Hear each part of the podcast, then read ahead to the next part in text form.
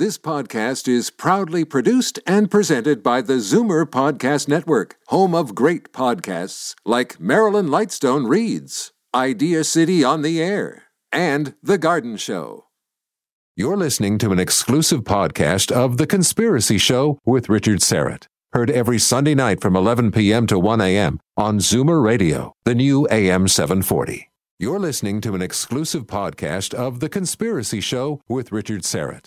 Heard every Sunday night from 11 p.m. to 1 a.m. on Zoomer Radio, the new AM 740. You are an old man who thinks in terms of nations and peoples. There are no nations. There are no peoples. There is only one holistic system of systems. One vast and immane, interwoven, interacting, multivariate, multinational dominion of dollars. And you have meddled with the primal forces of nature. And you will atone. Everybody knows that the dice are loaded. Everybody rolls with their fingers crossed. Everybody knows the war is over. Everybody knows guys lost. Everybody knows the fight was fixed. The poor stay poor, the rich get rich. That's how it goes. Everybody. Live from Toronto, Canada, The Conspiracy Show with Richard Syrett from Zoomer Radio, AM 740. Everybody knows that the dice During a program dealing with the conspiracies, I often get the question, Are you paranoid? And I say, No, actually, I'm quite the opposite. I'm, in fact, I am a textbook opposite of paranoid. I actually operate under the delusion that people like me. Um, which is, you know, entirely different than par- paranoia. Anyway, how are you tonight, friends? Skeptics, uh, truth seekers, uh, all welcome uh, to the program. I love you all. Actually, that's George Janescu's line, isn't it? He won't stop, can't stop loving you. At least uh, not until the top of the hour, which is 11 o'clock. And then uh, all bets are off. What can I say? Dan Ellison, my technical producer, how are you tonight? All right.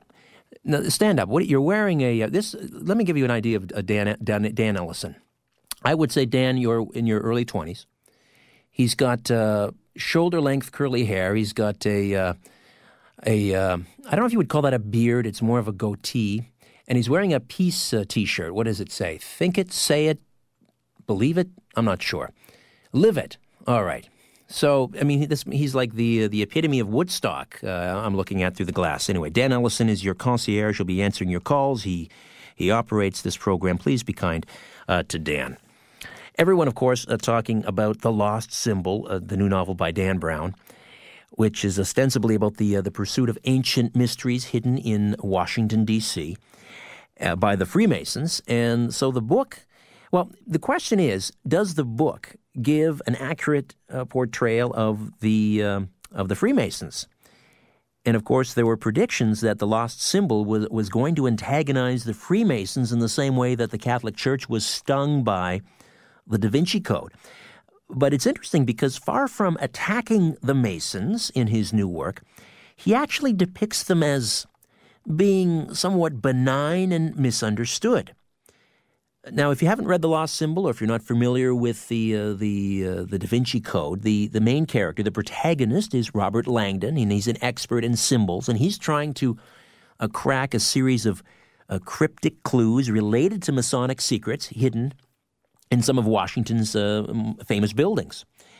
And uh, at the start of the novel, he, he's attempting to explode what he says are the myths surrounding Freemasonry. Well, we're going to discuss some of the myths surrounding Freemasonry tonight. And a little bit a- uh, later in the program, at uh, 12 midnight, we're going to hear from a gentleman we're only going to refer to as Mystery Mason X. He is a 32nd degree uh, Mason in the Scottish Rite, uh, uh, awaiting his invitation to be a 33rd degree Mason. And he's going to attempt, I, I would suspect, to refute some of the claims made against this rather secretive fraternity, but he's also going to perhaps let us in on some of those secrets that we're not supposed to know about as outsiders. And so, because of that, he, in the interest of um, maintaining his anonymity, we won't uh, divulge his name or, or his location, uh, except to say that he is a, uh, uh a 32nd degree Mason with the, uh, the Great Lodge of Canada in the province of Ontario. Uh, first, however, uh, to uh, discuss what are some of the, uh, the, the myths and the legends, he would say more categorically, the facts, the truth behind the Freemasonry is a um, very learned individual. He's a well known author of three number one national Christian bestsellers, including the landmark best selling book Dark Secrets of the New Age. He's also written over 40 other books for such major publishers as Simon & Schuster, John Wiley, Prentice Hall. His books have sold over 2 million copies and has been published in many foreign languages, including Turkey, Greece, Romania, Finland. His books have been featured as main selections of the Christian Book Club, the Conservative Book Club, and the Computer and Electronic Book Clubs. And he was assistant professor of aerospace studies, teaching American defense policy, strategic weapons systems, and related subjects at the University of Texas at Austin from 1977 to 1982. I could go on and on. Uh, but here, to talk about the Masonic plot, is Mr. Tex Marrs. Tex, how are you tonight? Richard, I'm doing great, and it's wonderful uh, speaking to the uh, folks there in Canada, and of course, I know your radio program is heard throughout uh, much of the United States as well. By the way, before we begin, I I love the the intro. I'm a great fan of uh, Mr. Cohen, and that uh, that song every uh, everybody knows is is really a haunting melody, isn't it? It is indeed, and uh, it, it's uh, it's a it's a theme song that's really sort of stuck with me for uh, about a decade now, and. Um, uh, at times, I've thought about maybe fresh, you know, putting a new coat of paint on the show, but I just can't seem to part with that theme song because well, I, I, I, love that. I, Leonard uh, uh, Cohen is one of my favorites. So, uh, and of course, he has many mysterious songs, but I think that's his best. So it seems very appropriate for a conspiracy show. I appreciate it. Tex, let, us let's just wade right into the fray here when we're talking about the Masons. Of course, uh, the number one um, um, aspect, I guess, of the secret order that comes up. And, and, and for those certainly who have seen uh, Stanley Kubrick's Eyes Wide uh, Shut, uh, which sort of reinforced that um, uh, that that legend or or um, aspect of of, of uh, Freemasonry, and, and, that is that they are essentially at their core uh, Luciferians. They they worship Lucifer. What is your take on that? Is that accurate, or is that merely a, a, mis, a, mis, a misconception? Well, first of all, you know, Richard, when we talk about the Masons, uh, we're talking about a, very disparate, in other words, a very uh, varied group. Uh, and just like Christians, you know, there there are Christians who disagree on all kinds of doctrines and elements uh, of knowledge, even even the, uh, in the scriptures. There's uh, different interpretations. So I, I don't want to put all Masons in one box. But here's what I've done over the years, for uh, about two and a half decades now, uh, I've made it uh, my uh, life work to study the works of Freemasons themselves, their leaders, because it's only fair, you know, not to make up things about a, a group or individuals, but to find out what they really believe. And so this is the basis, really. Now, I might I might mention again that not all Masons might agree with this, but because their leadership does, even many of their former sovereign grand, uh, uh, you know, commanders of, of Scottish Rite Freemasonry and of the other, the, the York Rite and the Royal Archmasons and so forth. So if their leadership, if the writers, and, and by the way, you know, I've uh, gone to their very libraries and the books recommended by the library at the House of the Temple, uh, their headquarters in Washington, D.C., and studied all of those books by 33rd degree Masons, the highest level, and I can tell you, quite frankly, that yes, they are Luciferians. Uh, but remember this in the very first degree ritual, the candidate goes through a process that they call hoodwinked. He is hoodwinked. A blindfold, Rich, is put over his uh, his eyes. A rope is tied around his neck. Uh, a table coat, uh, uh, uh, you know, rope, so he can be pulled back and forth. So he is hoodwinked. He is intentionally misled. Uh, even Albert Pike, who wrote the classic textbook for Freemasons called Morals and Dogma, uh, says that he is intentionally misled to believe that he knows things that he doesn't know anything about. He said it's a hidden secret. Now, again, that's a former sovereign grand commander of Freemasonry. Pike is the man who actually designed the 33 rituals that, for the most part, are the same 33 uh, rituals that uh, are given to Freemasons today with some small changes. And he was also So- a so general again, uh, in so- the Army of the Confederate States, was he not? Well, yeah, yeah. I, this is an interesting thing talking about the power of Freemasonry. Imagine Albert Pike, a general in the Confederate Army. Uh, he was uh, uh, convicted of war crimes. he allowed Indians under his command as a Southern War general. He allowed Indians to scalp the bodies uh, of Yankee soldiers that were killed and other war atrocities. Uh, he fled to Canada uh, to hide out there, and Masons in Canada helped him. Uh, and Abraham Lincoln uh, had ordered his arrest. Of course, Abraham Lincoln was killed, and a 33rd degree Mason took Abraham Lincoln's place, Andrew Johnson. One of the reasons that President Johnson, Andrew now, not Lyndon, back uh, after the Civil War, he was impeached. He was the first president of the United States to be impeached, and one of the reasons why was he gave a pardon to this war criminal, uh, Albert Pike, who was uh, the the sovereign grand commander at a later time of the Freemasons. Tex, let me But just get you to hold on there. Let me- Mr. Pike. Let me just get you to hold on there, Tex, if I could. We'll take a, a, a timeout, come back, and let's get a little uh, a deeper, drill down into this uh, lawyer, poet, prolific writer, general in the Army of the Confederate States, Albert Pike, who said, Lucifer, the son of the morning, it is he who bears the light, and with its splendors intolerable blinds feeble, sensual, or selfish souls, doubt it not. Is Freemasonry Luciferian? We'll discuss further. Tex Marrs here on The Conspiracy Show. Don't go away. The very word secrecy is repugnant in a free and open society. And we are, as a people, inherently and historically opposed to secret societies, to secret oaths, and to secret proceedings.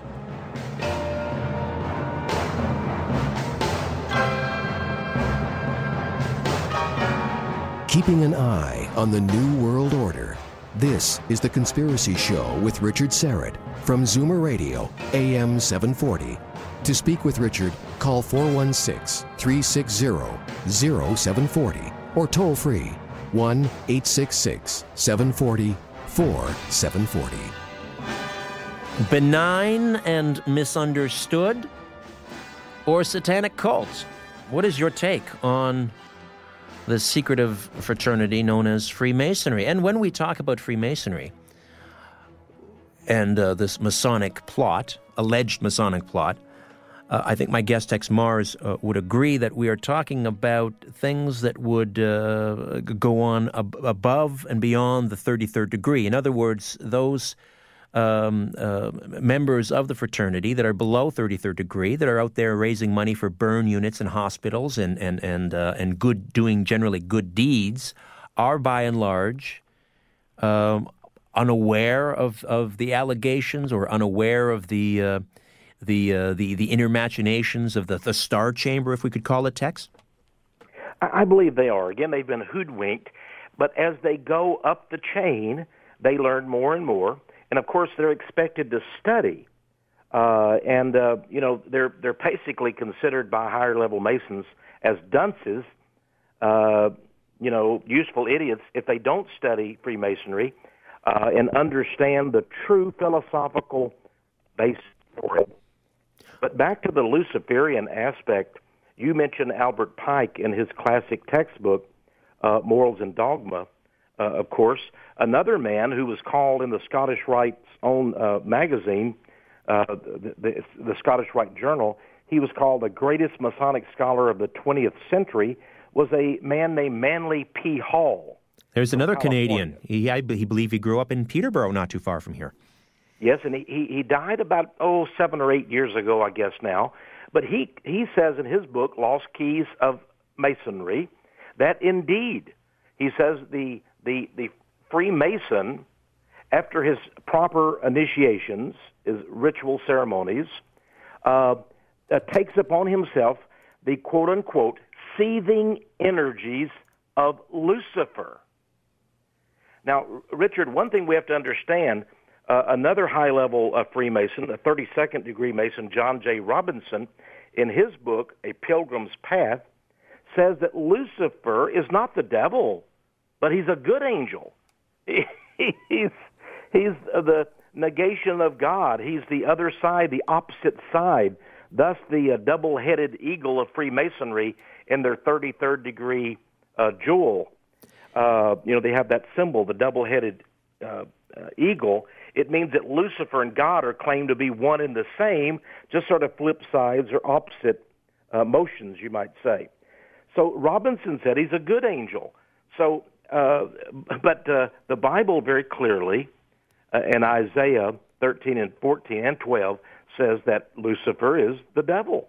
But, well, yeah, it's, I don't. It's pretty hard to argue uh, um, uh, that point, uh, Tex. But let me uh, go back to Albert Pike for a moment, and let me ask you because you mentioned that um, he commanded American Indians, and my understanding is that that he he studied and he respected their religious beliefs. Um, so there, despite the atrocities that took place, it, it, it tends to suggest a certain uh, tolerance uh, towards a, a, a, particular group, but I'm I'm also under, led to believe that he um, he was a devout Trinitarian Christian. So um, I'm just trying to reconcile the, the, the, two here. Well, of course, he was not a, a devout Christian. He could not be. Uh, Pike himself, uh, as you quoted, says, "Doubt it not." Uh, when answering the question, uh, "Is Lucifer God?" You know, the angel of light. So uh, uh, Pike uh, emphasized that uh, Masonry is not a religion; it is religion. So no, the fact is, all all Freemasons, and I think your follow-on guest will admit that Masons claim they are not sectarian. In other words, they do not honor any one religion. They claim to be tolerant of all. They're universalist. So you can be a Buddhist, a Mason, uh, you can be a Satanist, I suppose, a Luciferian, as long as you worship a supreme being. Now the question is, who is that that supreme being? In your mind, it may be Allah, uh, and you know the 32nd degree Masons. Actually, they have extended uh, invitation membership to others now beyond the 32nd degree. You can be a Shriner and uh, take a vow uh, before the altar of Allah and Muhammad, his prophet, and uh, be a Shriner Mason, for example. So many religions, many altars are acceptable, but the question is in the house of the temple, their headquarters, sanctuary in Washington, D.C., what is the God worship there? And they have a great, I have pictures of it in my book, Mysterious Monuments. They have a great black granite stone altar, and behind that altar in their sanctuary were the 33rd degree uh, candidate is given a skull, a human skull, and uh, caused to drink wine from that human skull, you will find two great serpents. That's right, serpents emblazoned on the wall, bronze serpents. These are phoenix serpents. So these are the satanic serpents that are worshipped in their own sanctuary. Again, the very symbology, the the you know, I can take you back to uh, other Masons, Eliphas uh, Levi, a 19th century Freemason, uh, C.W. Leadbeater, a 33rd degree Mason who 1920s, he stated in one of his books, uh, Richard, that in fact, for the 33rd degree, the ritual links the candidate up with Lucifer himself. He calls him the spiritual king, that, I'm going to quote him, that mightiest of adepts who stands at the head of the great white lodge, uh, in whose ha- strong hands lies the destinies of earth. And he says for the 33rd degree that that these huge, uh, uh, I call them devil spirits, angels or spirits, uh, actually exist within the lodge. Tex Marrs is my guest. Uh, the website, texemarrs.com, and that's T E X E M A R R S dot com. And uh, we'll tell you how to get the Power of Prophecy a newsletter and also about uh, uh, Tex's new video, Rothschild's Choice Barack Obama and the Hidden Cabal Behind the Plot to Murder America. Listen, when we come back, I want to get a sense from you, Tex, uh, to what extent uh, Freemasons uh, above the 33rd degree level actually infiltrate uh, any and all aspects of society, and to what extent they uh, control the political process, culture, health, education, you name it. How powerful is this satanic cult? Alleged. Back with more of The Conspiracy Show. Don't go away. This is your last chance. After this, there is no turning back. You take the blue pill, the story ends. You wake up in your bed and believe whatever you want to believe. You take the red pill, you stay in Wonderland, and I show you how deep the rabbit hole goes.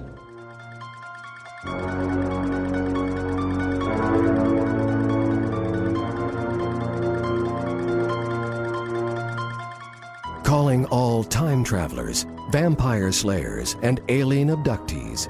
The Conspiracy Show with Richard Syrett continues on Zoomer Radio, AM 740. To talk to Richard, call 416 360 0740 or toll free in Ontario at 1 866 740 4740. If you are a Mason, if you know a Mason, if you've thought about becoming a Mason and then changed your mind, would love to hear from you. Tex Marr is my guest. And his uh, new video, we will tell you about it uh, before the hour is through Rothschild's Choice Barack Obama and the Hidden Cabal Behind the Plot to Murder America. Is uh, the current occupant of the White House, uh, Tex, uh, uh, a Mason? You know, Rich, repeatedly he is a 32nd degree Prince Hall Mason. Now that's the black uh, lodge, and I mean black by in terms of uh, racial, uh, because uh, for for many many years, even really continuing to today, although Masons will deny it, the the black people have been segregated and uh, forced to have their own lodge system called the Prince Hall uh, lodges. They were not allowed to be a York Rite or Scottish Rite Freemason. Scottish Rite is by far the most powerful of the lodges in the North America. Uh, and although we really don't know how many members it has, uh, some claim it has two and a half million, others say four million, uh, which is somewhat down from six million that that it reportedly had back in the 1950s. But yes, uh, Barack Obama, any anyone who rises to black leadership in the United States can only do so through the auspices of Freemasonry. For example, Jesse Jackson is a 33rd degree Prince Hall Mason. Uh, Andrew Young, you know, former ambassador to the United Nations, a 33rd degree Mason. Uh, Reverend Al uh, Sharpton, uh, 33rd degree Freemason. Colin Powell? Yeah, David Paterson, uh, the governor, uh, the black governor of New York State. Yeah, he's a 33rd degree Mason. So, now, so it's, it's almost a prerequisite. Shows you the power level of Freemasonry even today. How does how does it work, Tex? How do they uh, exert their influence uh, ex- and, and, their um, their tentacles through all aspects of society, if in fact they do? How how explain the sort of the machinations behind the Freemasons? Because uh, you know, two between two and four million. Um, doesn't sound like a whole lot when you consider that's how many Masons there are. But then how many, you know, 33rd degree Masons are there? You know, are there are there enough individuals to, you know, to, to sort of lock the planet down and run things their way? How do they do it? Well, uh, you know, there are over 800 Masonic organizations, and there's no way you could learn about all 800. Uh, in France, there's a Grand Orient Lodge of Paris. Uh, there's the Grand Lodge of Jerusalem. So, the, but, but basically, the worship, the ritual, are essentially the same with some variation. And I believe the spiritual facts of it, the Luciferianism, is the same uh, at the higher uh, levels as well. So, how do they do it? Well, remember, this is a very ancient organization. uh, I was just reading a book by Henry Clausen uh, back about 20 years ago. He was the Sovereign Grand Commander of Freemasonry, the Scottish Rite, that is. And Clausen says that Masonry is ancient, and it came, he says, from Babylon. In fact, uh, in the, the Masonic textbooks, they claim that the architect of the Tower of Babel was a Freemason named Peleg, P-E-L-E-G. So I, I don't think that's very much of a credential. I mean, the, you'll remember the Tower of Babel was a project that uh, God doomed to failure. So I would think Freemasonry might be the same kind of project. And, and it is the same because the purpose of Freemasonry, they will tell you it's to make better men, but it really is to make men into gods. They're God makers. And they believe that through these Luciferian energy forces, you can eventually become your own God. And, and of course, then you will know that all religions basically and essentially are one and the same. Well, you could say that about a lot of the New Age movement. Even a lot of the authors that I see on Oprah Winfrey are basically spouting the same thing.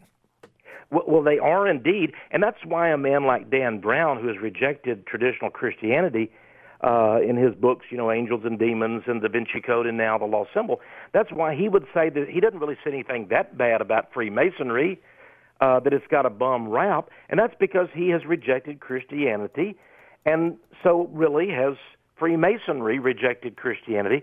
At the same time, there are tens of thousands of Masons who claim to be Christians, and they say, why, we can worship Jesus uh, in the lodge. But in fact, Jim Shaw, former 33rd degree Mason, who, who wrote a book, The Deadly Deception, I knew uh, Jim Shaw from down in Florida. He renounced Freemasonry after he became a 33rd degree. One of his complaints about Freemasonry was that he was ordered by his Masonic superiors to never, but never, mention the name of Jesus in the lodge because that would cause divisiveness because men of all kinds of religions are Masons and they claim to be brothers. Is Billy Graham a Mason? Billy Graham is, in fact, a, a Mason, although the Billy Graham organization says he's not. But I can show you the hand signs that he does. Uh, he he has recommended Freemasons in his own autobiography. Uh, he talks about all his friends who are uh, Masons. Uh, he he recommends on the back of a book, on the back cover of the book, The Clergy and the Craft, uh, the craft is uh, like witchcraft is Freemasonry. That's what the Masons call their own organization, the craft. Uh, is a blurb from Billy Graham recommending the Demolays, which is the Masonic Youth Organization, as a great organization. So, so yes, he absolutely is a Freemason. Let's get to some phone calls and uh, welcome Brian. Welcome to the Conspiracy Show, Brian. You're on the line with Tex Marrs. Hey, Richard. Thanks for having me on for protecting the freedom of information all over the globe. All right. Um, I was uh, serving overseas in Italy as an American soldier, as a military police officer, and our desk sergeant, uh, who ran the, uh, you know, the shifts, uh, was becoming a Mason, and would call me off of the road from my duty to wa- to do his job, while he would cohort with some of his fellow Masons inside of the police station. And I didn't realize what was uh, happening to begin with because obviously he didn't fill me in. He just gave me an order and I followed it. And then when I caught on that they were Masons, um, when, when I was a small kid, uh, my, my father was really wary of just about everybody. He told me not to trust anybody, and he told me that the Masons were a cult. And you know, I never uh, followed it any further. You know, I just took his his word, and um, I just uh, I stuck up for myself. Uh, you know, to this uh, desk sergeant, I told him that you know I wasn't going to be a part of this, and I wasn't going to. Uh, you know that he's got a job to do and I got a job to do and uh you know he shouldn't be doing that stuff on time and he actually threatened me and was telling me that uh you know I don't know what I'm uh you know I'm messing with and I don't know what I'm talking about and all this stuff I mean I still stood up for myself but um um now you know fast forward um I'm I'm out of the military now and am uh uh, really in tune with uh, what's going on with the New World Order and everything uh, and and finding out you know about the Masons and um, uh, you know I just wanted to call in and uh, you know let you know that there's a lot more people out there now sticking up for uh, you know uh, uh, freedom, and uh, you know just wanted to thank you. Brian, appreciate the call. Thank you. All right, let's say hello to uh, Van. Welcome to the Conspiracy Show on AM 740, Van. Gentlemen, how are you all tonight? Well, thank you. Good. Um, I've got a series of questions, but I'll try to keep it short as possible. Uh, how familiar are we and have we read Behold the Pale Horse? William Cooper. Yes. Yeah, I'm familiar with it. I've read uh, uh, passages of it. Okay. Um, that to me is is by far the singular book of truth as far as what's really going on in the world. Um, the things that happen by coincidence and so on are not by coincidence. This is, this is all a part of a larger plan, a larger design. Yes, Barack Obama would be an agent of the system, and things that were put in place prior to his candidacy or prior to his his ascension to that seat, um, he is going to exploit. So it's not so much what's gone on under the Bush administration, like um, uh, a Directive 51, for example, that George Bush was going to implement. It will come in stages after he. Van, let me ask Uh, you though. Do you see sorry. do you see a Masonic plot uh, at the root of all this? Do you see the the Freemasons or the Thirty Third Degrees uh, as the ones that are pulling the strings? Yeah, I do, but it's it's far deeper than that. Um, there was a man named Oscar Kuwaisi. He has done extensive research into masonry. Um, the man that is that is called the father, which is which is the actual creator of masonry, um, was a man named Imhotep. He was a black man in Egypt who had done, in addition to architecture, was a surgeon and so on and so on. So a lot of these a, a lot of uh, the things that are, are that are a part of masonry, and you mentioned earlier that uh, black folks can't be members of the Freemasons; they have their own little private sect. The irony in that is that, for without the ancestors of that person who's being excluded, there would be no organization from which to build off of. Van, uh, thank you Uh, for that. Let's get uh, a a comment in here from uh, Tex. Well, well, Van, everything Van said is actually true, and he's well he's well read on on the issue. Uh, we we go back to the leadership, you know, even of the black Muslims in America. Louis Farrakhan of Chicago is a 33rd degree Prince Hall Masons, so there is uh, a, very much a, a connection here and a and a power base. You know, uh, my newest video, and you can you can get it on Amazon.com. Actually, on my own website, we have a four minute uh, trailer or a preview of it. You can watch that free.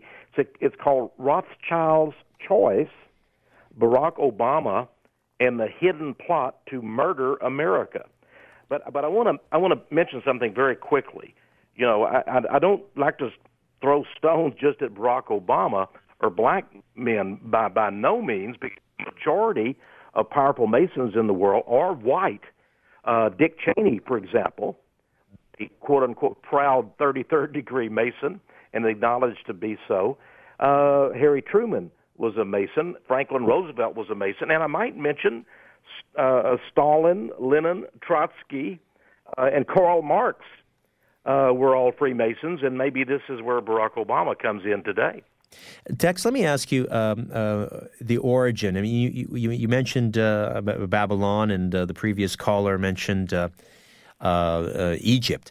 Uh, but my limited knowledge tells me that um, a lot of the allegations about the Freemasons becoming this um, uh, becoming the, I guess, the foot soldiers for the, the New World Order began with the infiltration of what was once a fairly benign fraternity by another uh, secret organization called the Illuminati or the Bavarian Illuminati in and around 1776. And, and, and Adam, uh, Adam Weishaupt uh, sort of started that. So am I mistaken, uh, or are you saying that the, the Freemasons have been and always have been since their inception, essentially a, um, a, a, satanic cult or Luciferian bent on, on world domination, or did it in fact begin with the infiltration of the Illuminati? I think the modern Freemasonry, uh, and I mean the, the Revolutionary Rebellion, really began in earnest with the Order of the Illuminati, Adam Weishaupt, founding on officially at least on May 1st, 1776. You're you're absolutely right. In in Europe, now the the of course the Freemasons give us all this hokey stuff. Uh, you know, back all the way back to Egypt or to Babylon, but in fact the United Lodge of England, founded in 1717. So things really began to up in the 1700s, and toward the end of that century, we saw the the infiltration of the Illuminati into lodges, particularly on continental Europe. Thus, they they they fostered the great French Revolution that saw people being taken to the guillotine, and I'm not talking about just royalty, but that hundreds of thousands of peasants, uh, shopkeepers, uh, especially Christians, were murdered and massacred and tortured by the by the Masonic lodges and their leadership uh, because of this Illuminati uh, infiltration. It's interesting that the Illuminati chose the Masons, though, because they saw such closeness, such a, a brotherhood of the Masons. George Washington, here in the United States, was a Mason, but he claimed he was not a, a member of the Illuminati.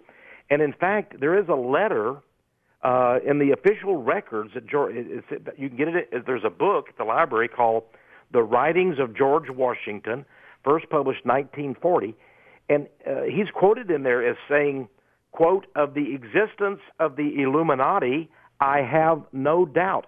He calls their plans nefarious, meaning evil.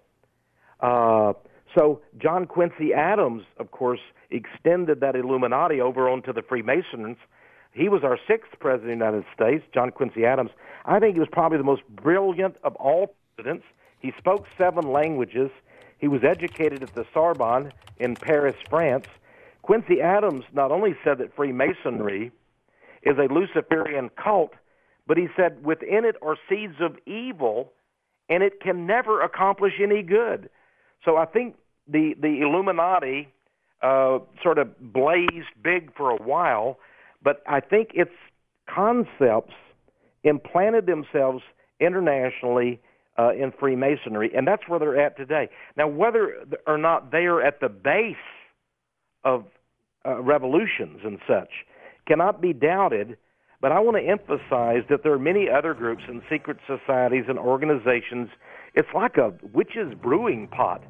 But I believe at the very base, you're going to find that most of the leadership of the New World Order movement, the globalist movement, to, to, to throw out our constitutions in the Canada and the United States uh, and the basic laws that give us freedom and liberty and establish a global dictatorship, I think are Masonic. Uh, and and by the way, if you look at the the the fruits of revolution brought by Freemasons, the French Revolution, hundreds of thousands killed. In 1905, the Young Turks uh, in Greece, who basically came from Paris, France, and the Sala, uh, Sal- uh, Salonika Lodge of Greece, killed almost 2 million Armenian Christians. All right, stay, uh, stay uh, put, uh, Tex, back with more on Freemasonry here on The Conspiracy Show. You're listening to an exclusive podcast of The Conspiracy Show with Richard Syrett. Heard every Sunday night from 11 p.m. to 1 a.m. on Zoomer Radio, the new AM 740. The greatest trick the devil ever pulled was convincing the world he didn't exist.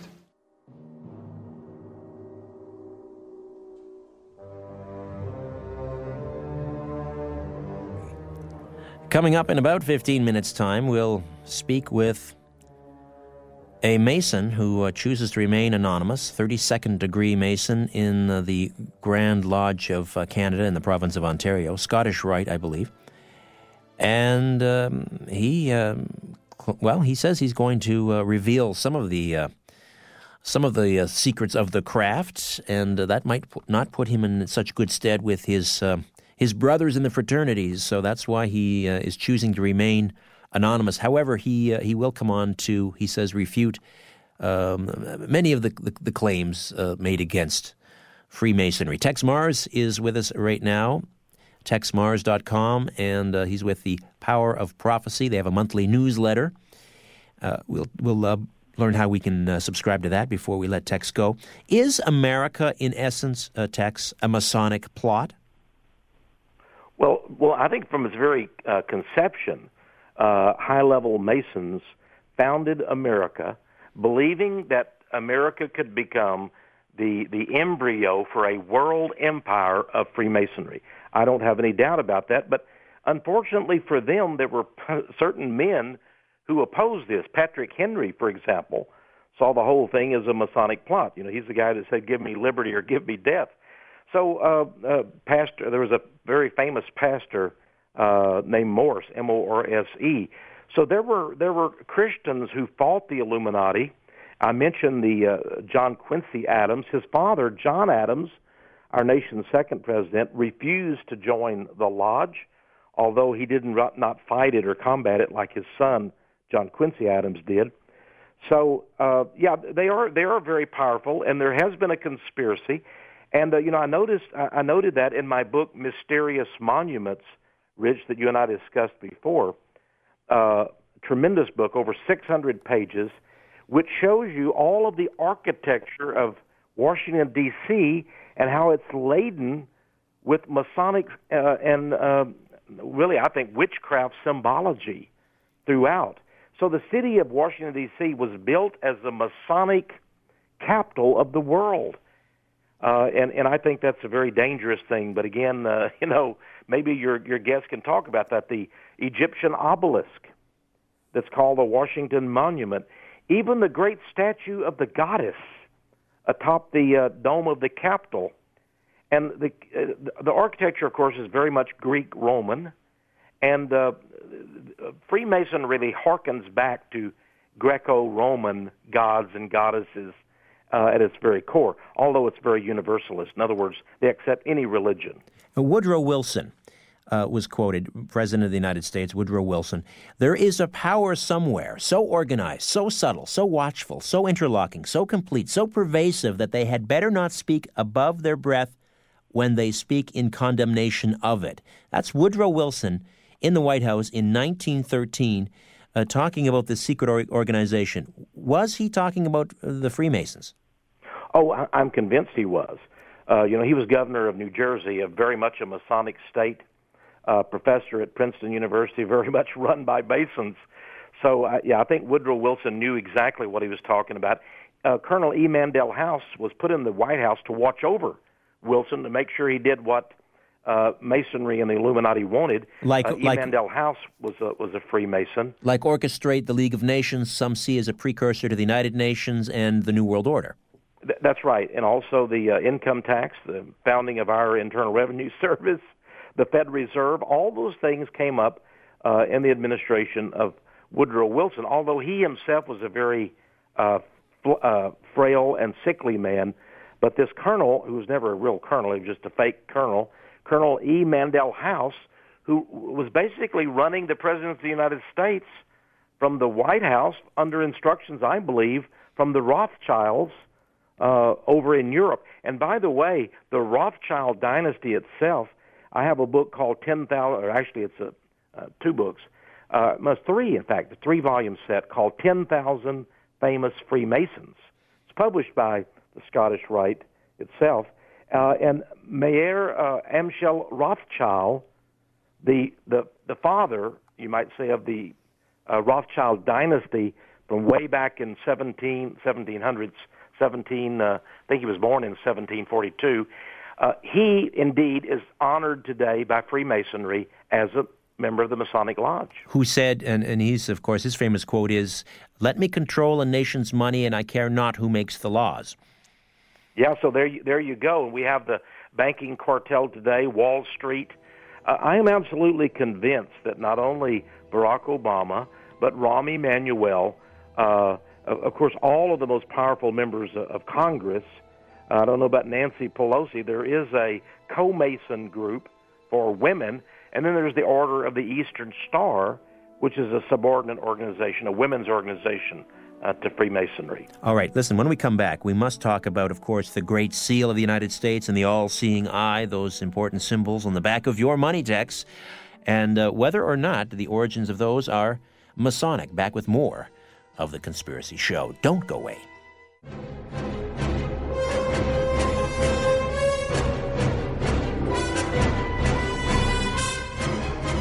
Big Brother is listening, and so are you, to The Conspiracy Show with Richard Syrett from Zoomer Radio, AM 740. To speak with Richard, call 416 360 0740 or toll free in Ontario at 1 866 740 4740. And as always, you can uh, keep score at home and uh, follow what's coming up on the program and find out the names of uh, past guests, their books, their websites, etc., uh, by logging on to www.richardsyrett.com. S as in Simon, Y R E T T, richardsyrett.com. You can contact me through the website as well. And uh, all sorts of interesting uh, sections on the website uh, class- declassified secret documents, uh, a book and DVD club, and uh, you'll even find Tex Marrs books there, I'm sure. All right, Tex is with us, the aforementioned. And uh, quickly, uh, Tex, how do they subscribe to Power of Prophecy newsletter? Well, Richard, I guess folks can best just go to my website. It's powerofprophecy.com, powerofprophecy.com uh, and uh, you'll see all our most recent articles. In fact, they can see little uh, previews of uh, many, many uh, videos we've done. We have a lot of news uh, things and a whole archive of articles uh, that I've done. Uh, most recently on Barack Obama, if they want to find out about his connections, who he truly is. Uh, and of course, on the subject of Freemasonry, you have quite a bit of information too. And you'll find out about my uh, book Codex Magica, which talks about all the symbols and the secret hand signs, actually illustrates them, the mysterious symbols, hidden codes of the Illuminati and Freemasonry. So everything on powerofprophecy.com. All right. The Eye of Providence, uh, which is sometimes referred to in Masonic ritual as the all-seeing eye. We've we've all seen that on the back of the the U.S. Uh, dollar. The uh, the uh, the all-seeing eye atop the uh, the pyramid, which is missing its capstone. Uh, and then, of course, there's the uh, you know the Great Seal of the United States on the U.S. dollar bill. Uh, are those, in fact, Masonic? I mean, the, the Masons uh, deny that uh, that those are, in fact, that have anything to do with Freemasonry. Really? Well, uh, in my book Circle of Intrigue, I actually reprint an article in the national press of the United States by former Governor Martin M A R T I N of North Carolina, in which he actually says that he's proud of the uh, the pyramid and the all-seeing eye on our dollar bill, that it is in fact a Masonic uh, symbol, uh, and I'm convinced it is uh, because th- they do trace their roots back to Egypt.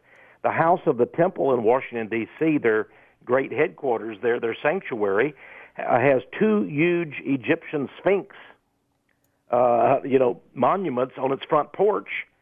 So I would say there's a lot of connection uh, with uh, Egypt. I can also quote, I don't have them handy, but give me another show and I can quote about 15 or 20 Masonic authorities who say basically that Egyptian religion is the same as Freemasonry and its rituals.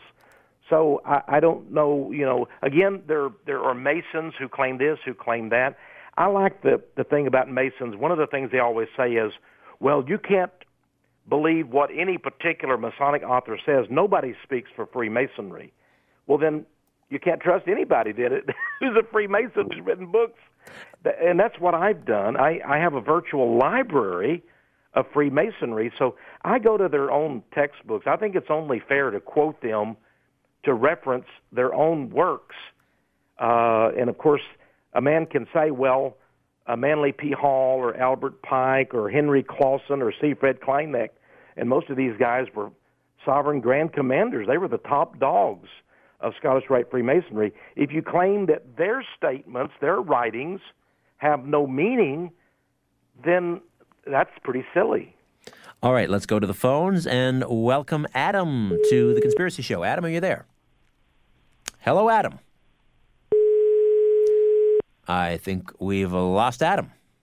All right, uh, uh Tex. The um, let me uh, give you sort of the official line that I've heard from Masons uh, after, uh, I've obviously discussed this before on the program. And the things that, that uh, Masons have told me about the Great Seal is that it was actually um, commissioned by the Continental Congress, and the, the prominent members on the committee that decided on what the Great Seal design would be were, were people like Benjamin Franklin, who was definitely a Mason, but it also included John Adams, who was supposedly not a Mason, and Thomas Jefferson, not a Mason, although sometimes erroneously identified as one. So um, here we have a, a, a committee that uh, designed the Great Seal, made pr- primarily of non Masons. So, how do you respond to that? Well, that is exactly true. Those are the three uh, individuals. Uh, I think Benjamin Franklin was no doubt the more uh, prominent member. He was the elder statesman of the Continental Congress, and, and I believe that because there were so many uh, Freemasons uh, that were early in, on in our government, I think that that's the reason they chose it. Now, here's the interesting thing, though: they hid the fact that that was a, a the Great Seal of the United States. Actually, it's the reverse side of the Great Seal. It's the hidden side. The Great Seal is actually the eagle with the six-pointed star of stars, made up of stars, uh, on the right side of the dollar bill. So it's the great eagle with the talons on, you know, on, in one, or uh, uh, the arrow, excuse me, uh, uh, uh, in uh, one uh, talon, and so basically, that's the Great Seal of the United States. That's what you see on all of our stationery. Uh, that's that's what when President Obama speaks from his official office, you see that Great Seal, which is the Great Eagle.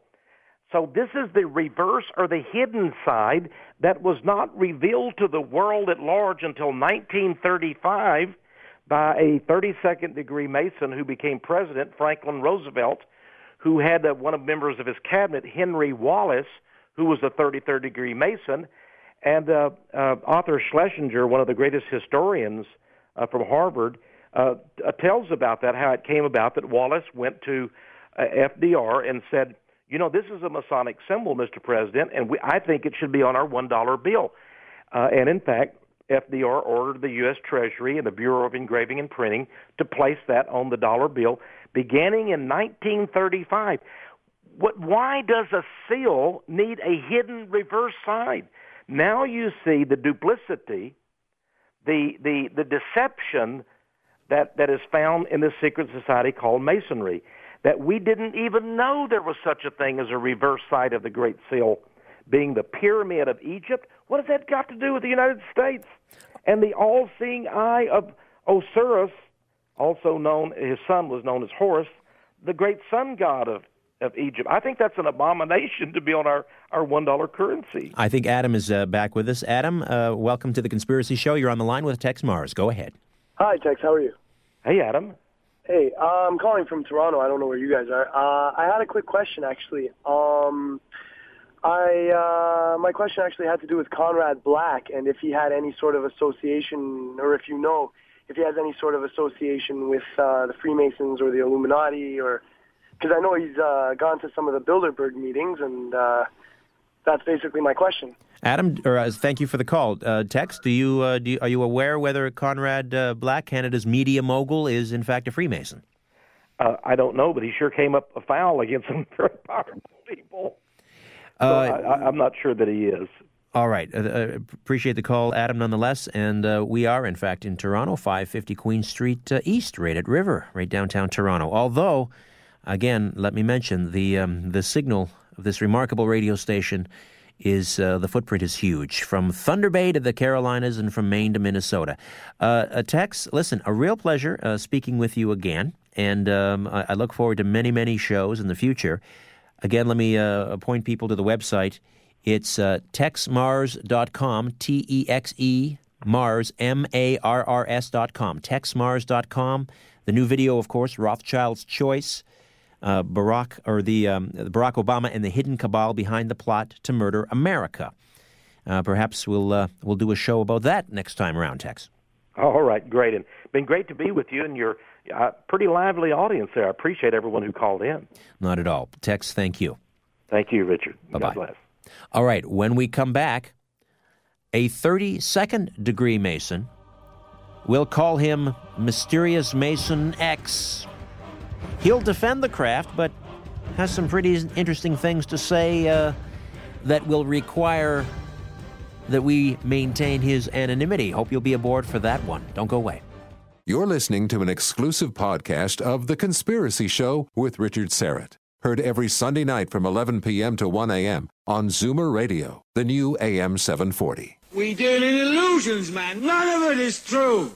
But you people sit there day after day, night after night, all ages, colors, creeds.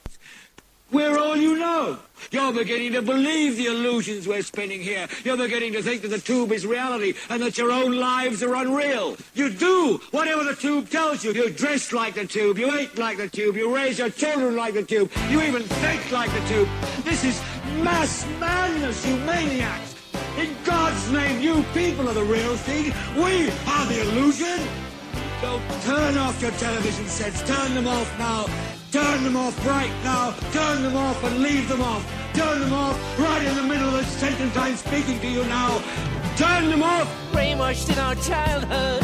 Brainwashed by the school. Brainwashed by our teachers and brainwashed by all the rules. Brainwashed by our leaders. The open and brainwashed behind the scenes. Live from Toronto, Canada, The Conspiracy Show with Richard Syrett from Zoomer Radio, AM 740. That's uh, George Harrison, that uh, music uh, we came back with, and uh, Brainwashed, which has become the, the second hour theme of this program because it really sums up what we talk about, I guess, brainwashing. I suppose I'm a victim of brainwashing, just like you, uh, perhaps even more so. Um, but uh, the other uh, that the the album Brainwashed actually contains another uh, track which uh, I, I just reminded myself of, and that's uh, by George Harrison. It's called uh, P2 Vatican Blues, and it's interesting because I, I don't know if George Harrison was referring to this when he mentioned the P2 Vatican Blues, but P, the P2 Lodge, the Masonic P2 Lodge, is often cited by uh, conspiracy theorists when talking about the power of the Freemasons because, well, there was a lot of skullduggery that, that occurred within that P2, uh, B, P2 lodge, which was in Italy, uh, the, uh, under the, uh, I guess, the auspices of the Grand Orient of Italy. And uh, anyway, perhaps we'll have time to get into that a little bit later, not sure. Right now, though, we are joined on the line from parts unknown uh, by a gentleman that we will refer to as Mysterious Mason X, and uh, he has agreed to come on the program um, under the um, under the advice that we keep his uh, his name uh, anonymous. He's here to not only to defend the craft, but uh, to tell us, I think, some things that we might find interesting about the Freemasons, some things that might not put him in the best stead with his uh, with his fraternity. So, uh, with that said, let's welcome Mysterious Mason X. Welcome. Well, it's always a pleasure uh, to listen to your show, Richard, and uh, thank you for having me on under the uh, uh, auspices of uh, keeping my uh, identity um, secret as a member of a secret society It's only fitting, I thought. Uh, the reality is, uh, who I am is not really important. That's why we're doing it this way. And you are a 32nd degree? May I identify your yes, that? I am. Uh, you, Okay. can, uh, you can call me uh, any title you like. Uh, uh, I am a 32nd uh, degree Mason. That means I've uh, been a member of a uh, regular Masonic lodge. I've got my three degrees through there, and then I proceeded into the Scottish Rite and proceeded to uh, be awarded my uh, 32 degrees. Um, I've also uh, gone through the York Rite and have uh, um, finished my degrees in there. So Masonry to me was a fascinating uh, organization that goes back not a few hundred years, but several thousand years, uh, which is documented. All right. I, I don't know. Um, we'll call you Mason X for short. Whether you were able to hear my uh, earlier conversation with Tex Marrs, and I'd like to to put some of those same questions that I asked him to you to give you an opportunity uh, to uh, to confirm or deny, if you will. Uh, and, and, and uh, number one on the list, of course, has to be whether Masons actually promote the teaching that Lucifer is the Holy Spirit. Uh, you know, to dignify uh, an answer to that ludicrous question is very hard. Um, the conspiracy people who would have such um, um, um, accusations in that regard are, are absolutely uh, um, uh, misinformed. Uh, Masonry is not in itself a religion. Uh, the Masonic concept goes back to the days of King Solomon and Hiram Abiff, and there is some s- speculation as to Hiram Abiff and who he was. Some people would think he uh, relates to Jesus the Christ. Uh, the idea that um, uh, Masonry would have anything to do with uh, devil worshippers uh, or the devil is uh, completely untrue. However, uh, misinformed people might um, be able to come to that conclusion um, through what would be their own invention. Well, the idea, how, let me finish that. Certainly. Then absolutely assure people that uh, Masonry is not a religion in itself. There are many uh, organizations, many countries in the world that have Masonic lodges, and various religions in the world um, have, of course, their their different prophets or holy beings. Uh, Jesus the Christ, Muhammad. Um, you go through a Krishna. The idea that uh, Masonry in itself supports a supreme being. That supreme being is the, uh, for lack of a better term, I'm not giving anything away when I would call it the great architect of the universe, indicating that uh, the supreme being is in itself God Almighty. Therefore, it cannot be uh, Lucifer or the devil or any any particular worship in that regard. But we do have the words of uh, Albert Pike, for example, who, who talks about the Luciferian path and uh, you know the light of, of Lucifer. What, what are we to make of that? Was uh, I mean, uh, Albert Pike perhaps doesn't speak for all Freemasons, but uh, you know he has a, a pretty important document out there called Morals and Dogmas, which is held up by a lot of of Masons as sort of a blueprint. Well, I would disagree with that. A lot of Masons don't hold that up. Um, I think you'll find that um, his uh, legacy, um, which of course is, uh, we're talking a few hundred years ago or so from his, he was basically accumulating information, and uh, there is some speculation that some of his writings were, if you will, um, speculation between himself and the and the thoughts of others. And I'm not familiar with those phrases, but and I'm not up on his writing, but I do know that he concluded in his uh, writings that Masonry was to uphold the morality of mankind, that it was an organization that would bring into the world the best of the world, and that I don't believe that uh, if there was any indication of uh, of a worship to uh, Lucifer, that that would be in accord with his teachings or his writings, I might say. Mysterious Mason X is a 32nd degree Mason within the Scottish Rite, uh, part of the uh, the Grand Lodge of Canada in the province of Ontario. Is that correct? That's correct. I'm also a Shriner. Uh, Shriners have to be Masons uh, first to become a Shriner. Uh, you have to be a simple Mason before you can become a uh, Scottish Rite or York Rite Let me uh, member. Let me ask you this, because you are a 32nd degree, and and uh, what remains for you to do to become a 33rd degree Mason is, I guess, is to to, uh, to be invested, or to, and first you have to receive an invitation, correct? That is correct. Um, the Scottish Rite uh, reserves um, uh, every year um, by invitation that uh, uh, promotion to 33rd degree rank. It usually is given to outstanding Masons who have uh, been district deputy grand masters of their particular districts. In Ontario, I think there's 750 lodges, uh, and there are several districts uh, within the province of Ontario. And uh, by some sort of, of mysterious uh, uh, process, uh, individuals are promoted or given this uh, prestigious rank as to become a 33rd member, So- a 33rd degree member. So, Mason X, uh, people listening who might be inclined to believe that there is a Masonic plot are going to say, aha, your guest is a 32nd degree Mason, and therefore, until he becomes a 33rd degree Mason, he's not going to be let in on all of the the plotting and the conniving and the uh, you know the uh, the the plan to take over the world. How would you respond to that? Okay. In a humorous way, my friend, uh, Masonry in itself is in decline. Uh, the Blue Lodge members are are disintegrating. Uh, 26% of all new members, those people, those men who are initiated, re- resign or quit the lodge within a very short period of time. Some without even completing their third degree. You, you join, you become an entered apprentice, you become a second degree as, as a fellow craft, and a third degree as a master mason. And the young men who come into the craft uh, don't see the worth in continuing on with the craft. Most of the uh, members, and, I'm, and I'm, this is my personal opinion. I'm speaking for myself, not for the craft. When I, when I, and anything I say today, and and any particular point of view is my own, not to confuse it as authority with the craft.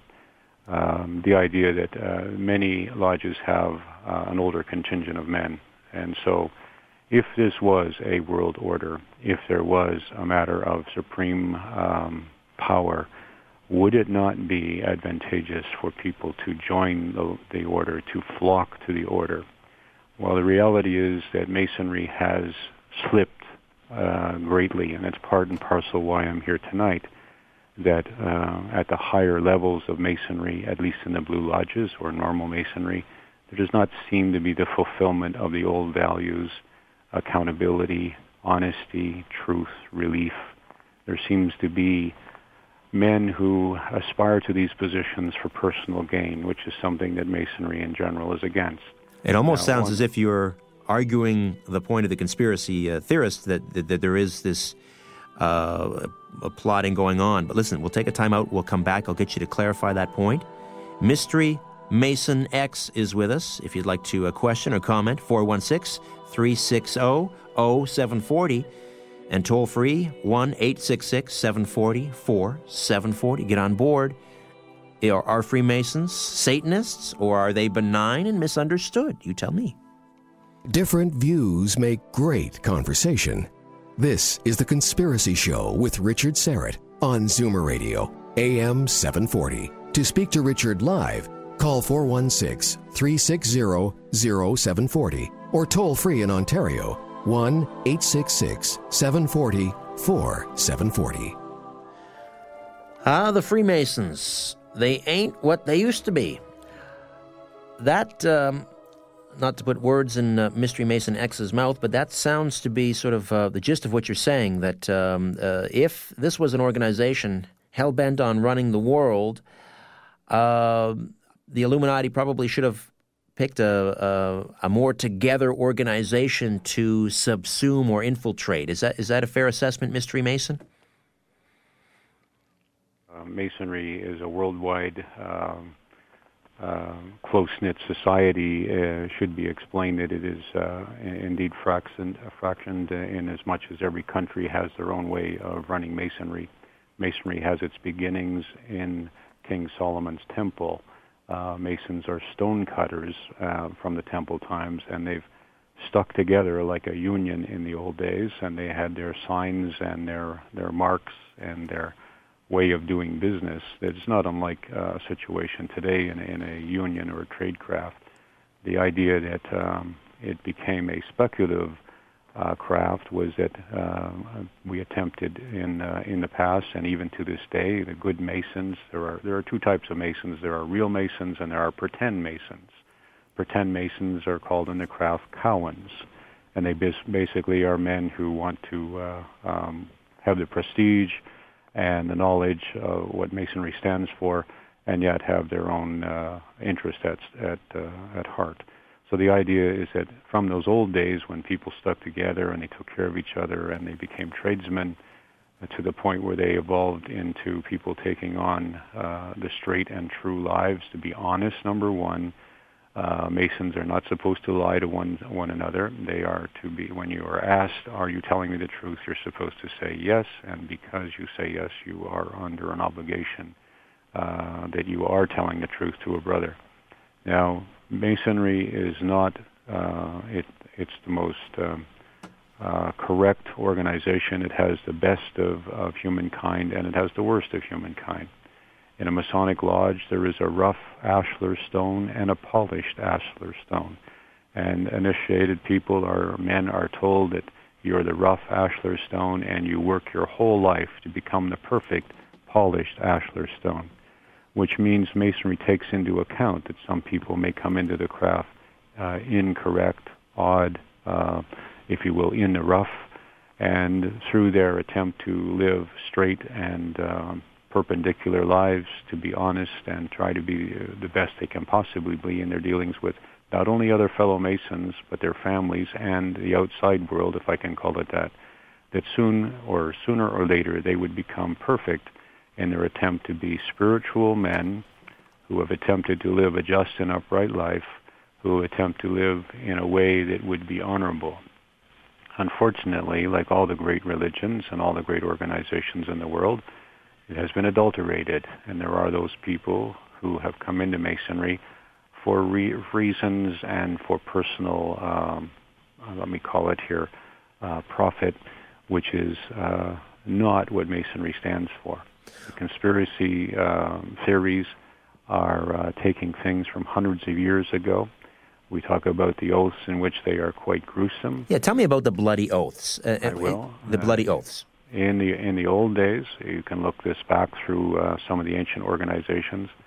Uh, the pretenders of the uh, of the craft, there would be people who would try to move up in rank, uh, and they would attempt to profit uh, by their pretending. In other words, a person who started off as an apprentice cutting stones, working on a church or temple. By the way, most of the great cathedrals in Europe and in and in other parts of the world were built by masons, whether they were Muslim masons or Christian masons uh, they were built by masons. The idea that an apprentice would work very diligently and move up to become a fellow craft mason in which he would be uh, pretty highly paid. And then ultimately he would become a master mason, which is, I would liken that in my own opinion, as to an architect or supervisor on a construction site, in which he would, of course, be, be very well rewarded at that point in time, pretenders or people that would come into the craft would go through, like any other uh, trade uh, in the world, any other apprenticeship one would take. You would be given certain um, information. You would go through a time of, of uh, perfecting your craft, and as you become a better tradesman, you would be promoted and get more money. There were people who came into the craft who would pretend to be uh, masons, stonecutters.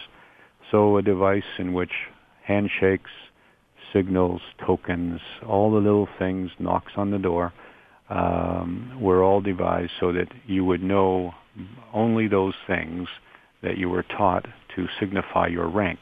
An apprentice would only know certain things and therefore would not know what the next level up of being a uh, tradesman would be and therefore would only be, when he moved from one job site to another, paid what he was worth.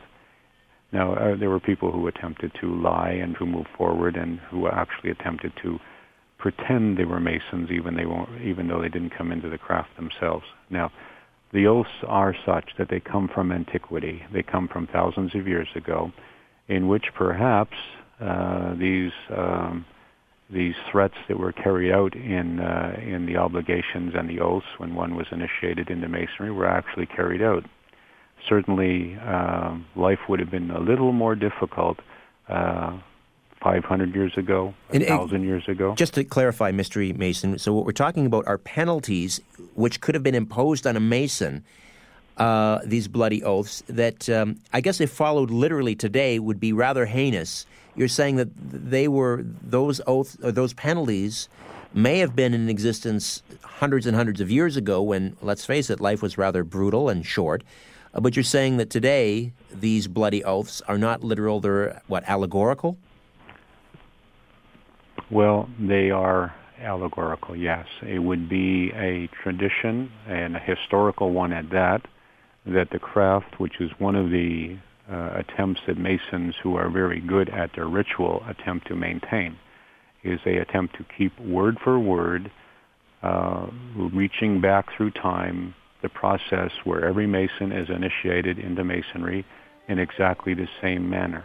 Now, in different parts of the world, it's a little different because of the customs and the availability and, and the practices. A little different, not much. All right, listen, I'll take a, a timeout. We'll come back And uh, the callers are lining up, and uh, Mystery Mason, brace yourself. They want at you.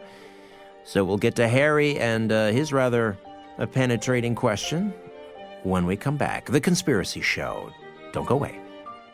You're listening to an exclusive podcast of The Conspiracy Show with Richard Syrett. Heard every Sunday night from 11 p.m. to 1 a.m. on Zoomer Radio, the new AM 740. Freemasonry. A fraternity within a fraternity, an outer organization concealing an inner brotherhood of the elect. I guess before it's uh, possible to intelligently discuss the origins of the craft, it's necessary, therefore, to establish the existence of these two separate yet interdependent orders, the one visible and the other invisible. The visible society is this splendid camaraderie of free and accepted men enjoined to devote themselves to ethical, educational, fraternal, patriotic, humanitarian concerns. The big question is this invisible society, this secret and most august fraternity, what are they all about? Are they, in fact, dedicated to the service of mankind or to the service of Lucifer? On the line is Mystery Mason X, 32nd degree Mason from the Grand Lodge of Canada in the province of Ontario, refuting the. Uh, the allegations that it is a satanic cult uh, hell bent on world domination and here to disabuse us of many of the uh, the myths and legends that have surrounded Freemasonry. Let's go to the phones and welcome Harry. Welcome to the Conspiracy Show on AM 740. Hello. Can you hear me? We can. I want to know my first question for Mr. X is would he and other fellow Masons lie under oath to protect another Mason from criminal responsibility? Ah, this is uh, um, an interesting question, Harry. And uh, of course, this goes back to the. Uh, the uh, the lie, uh, murder and treason uh, that that a, a, Mason is sworn to protect his brother and, and, never to testify against him, except in cases of murder and treason. Is that the case, Mason, Mystery Mason? Uh, this is a very good question, and uh, I'm going to bend the rules a little bit here, and I, I hope the Grandmaster and everyone else uh, forgives me. Reading from the book. You're going to read from the book. This is normally not allowed. That is true. All right. That my brother shall be the safe and um, that my um, let me say my inner self shall be the safe and sacred respo- repository of his secrets when entrusted to my care as such, and at all times, especially excepting murder, treason, felony, and all other offenses contrary to the laws of God or man.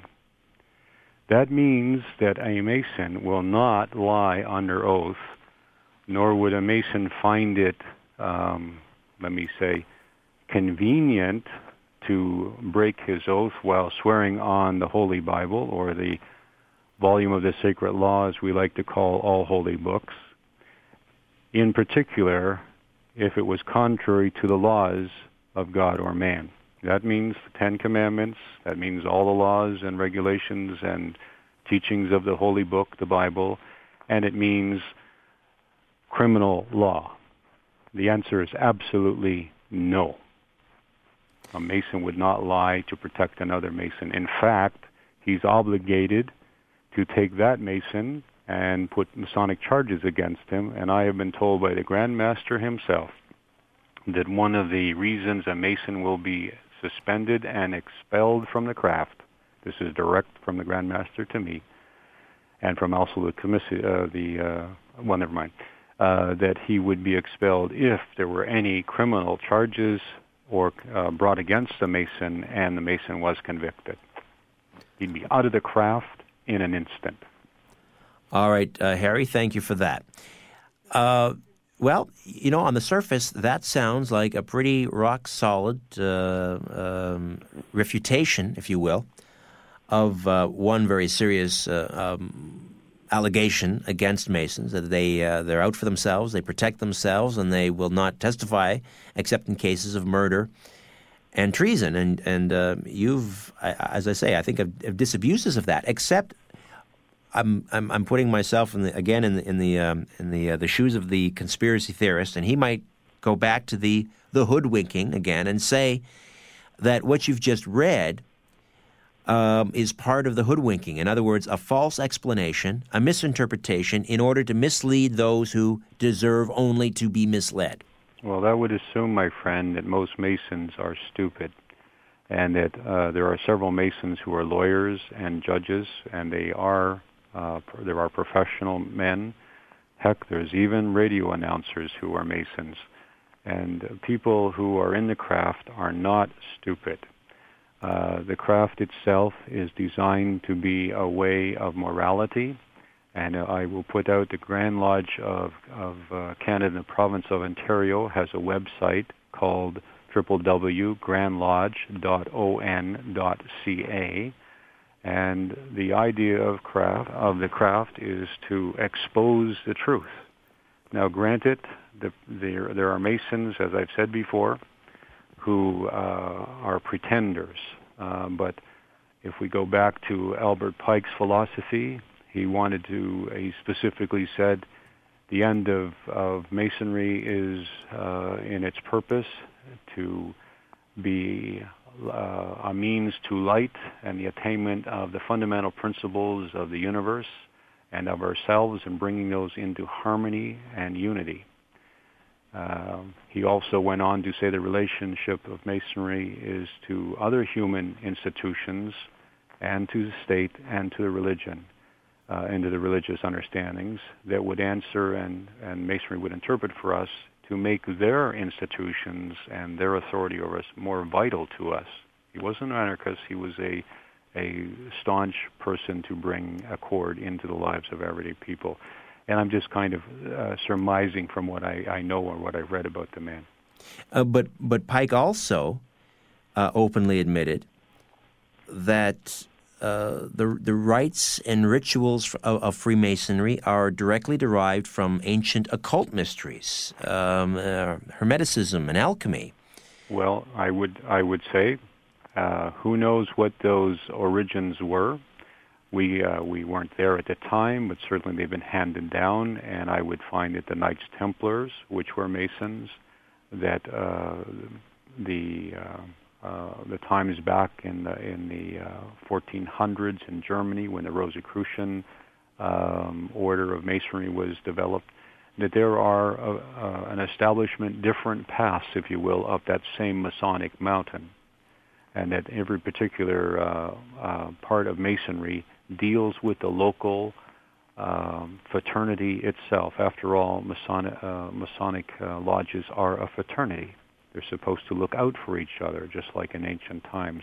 And I'm sure that if we look in in the tribal mentality of ancient times, the processes of looking out for each other were dependent upon what was going on in that particular country. Remember, democracy was not widely held um, very long ago. It was emperors and kings and uh, complete uh, dictatorship throughout the world. Mystery Masonry uh, stands, Masonry stands for, for what would be, in a modern day world, a justice, uh, a tribal mentality, a fraternity to look care to look out and take care of each other and their families, especially after a brother would pass away, for instance. Mystery Mason X is with us, 32nd degree Mason of the Scottish Rite in the Grand Lodge of Canada, province of Ontario, refuting uh, many of the uh, the myths, legends, allegations, if you will, against Freemasonry. We're we're discussing this tonight, of course, because uh, not only because it's a it's a fascinating uh, topic, but also, of course, because in terms of pop culture.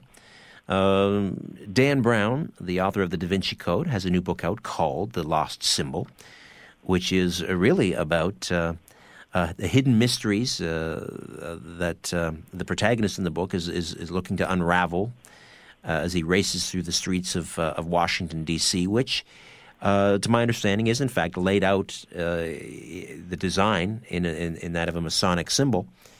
And there are those who are wondering whether Dan Brown's portrayal of Masons as a benign and misunderstood uh, fraternity is accurate, or is there something else going on there? Let me let me ask you, uh, um, uh, Mystery Man X, and I don't know if uh, you're uh, a fan of Dan Brown, whether you read the Da Vinci Code. Uh, that certainly caused quite a storm within the within the Catholic Church. Do you, w- as a Mason, what are you hearing? Uh, from people in terms of, of Dan Brown's book, The Lost Symbol? Is it is it? Do you think it's going to hurt Freemasonry? Is it helping it? Well, again, Freemasonry stands for light, and Masonry in itself is supposed to weather the storms of any controversy or any exploration of itself. Uh, the idea that uh, if someone is writing truth about Masonry, it should be embraced or explored. Again, in the old days, not too long ago, just a few generations ago, if a man divorced his wife or was living with another woman, he might be allowed to stay in the craft, but he certainly wouldn't be allowed to move up as an officer of a lodge or to become a master of a lodge or attain any Masonic rank. He would have to step aside, and many Masons did that. Divorce was seen as a horrible thing. Um, I'm not trying to justify the means for divorce and other reasons for it, but the idea that just and upright men who were divorced or who had taken on a second wife were not allowed to progress in the in the craft. Now, I'm, I'm bringing that into the idea that uh, Masonry should embrace the truth, and I don't believe that this book, uh, although I've only had it in my hand and had a, a, quick look at it, it has the Masonic symbols. It has uh, which are allegory to the the Trinity, the divine within us, the spiritual man, the uh, carnal man, and that part of us that we call the Holy Ghost. The idea is that the Trinity in Masonry, everything is in threes, three steps, three levels, three degrees, all relates to what would be more in the, condition, uh, the uh, tradition of the Christian mentality from which we come in Canada from England, and they're from England through the uh, um, through the well, we we won't go back too further because some people would debate the point where I was about to say through the Crusades and then back to the Middle East. But the idea that uh, Masonry should be able to stand any criticism, any open criticism of it, and this book I think is a wonderful book. All right, let's go to the phones and say hello to Brian. Welcome to the Conspiracy Show. Oh, hello. Good evening, gentlemen.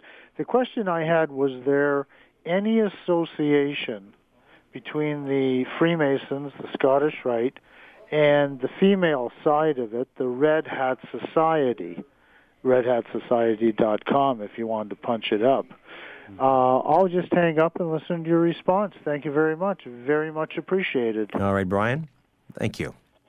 Mystery Mason, don't tell me the Red Hat Society are, uh, are uh, uh, affiliated with the Illuminati because my mother's a member and um, I, I, I, would, would fear. To, I would have to tread very carefully myself in that regard. Let me tell you, um, Masonry itself uh, is predominantly uh, a man's organization.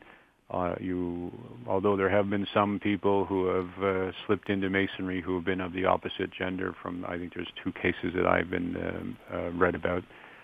Mason, Masonry in itself is predominantly for men. However, Job's daughters, the Eastern Star, the Daughters of the Nile are associated Masonic functions or organizations, very prestigious very moral and very, uh, uh, if I can use the term, uh, church or Christian-like. Uh, the Red Hat Society, I don't, I don't believe is, uh, uh, in my frame of, of knowledge, associated in those regards with the female side of Masonry, and therefore I wouldn't be able to comment on that. Well, my mother's not a 33rd degree Red Hat Society member, but uh, as far as I know, they uh, they go to tea, they they go to shows, um, they might even bowl. Um, but are they drinking blood out of those bowling balls? I'm not, well, I'm not sure. We'll have to ask her. Uh, listen, uh, Mystery Mason X stays with us. We'll uh, welcome some more of your phone calls as well as we continue to unravel the mystery of Freemasonry.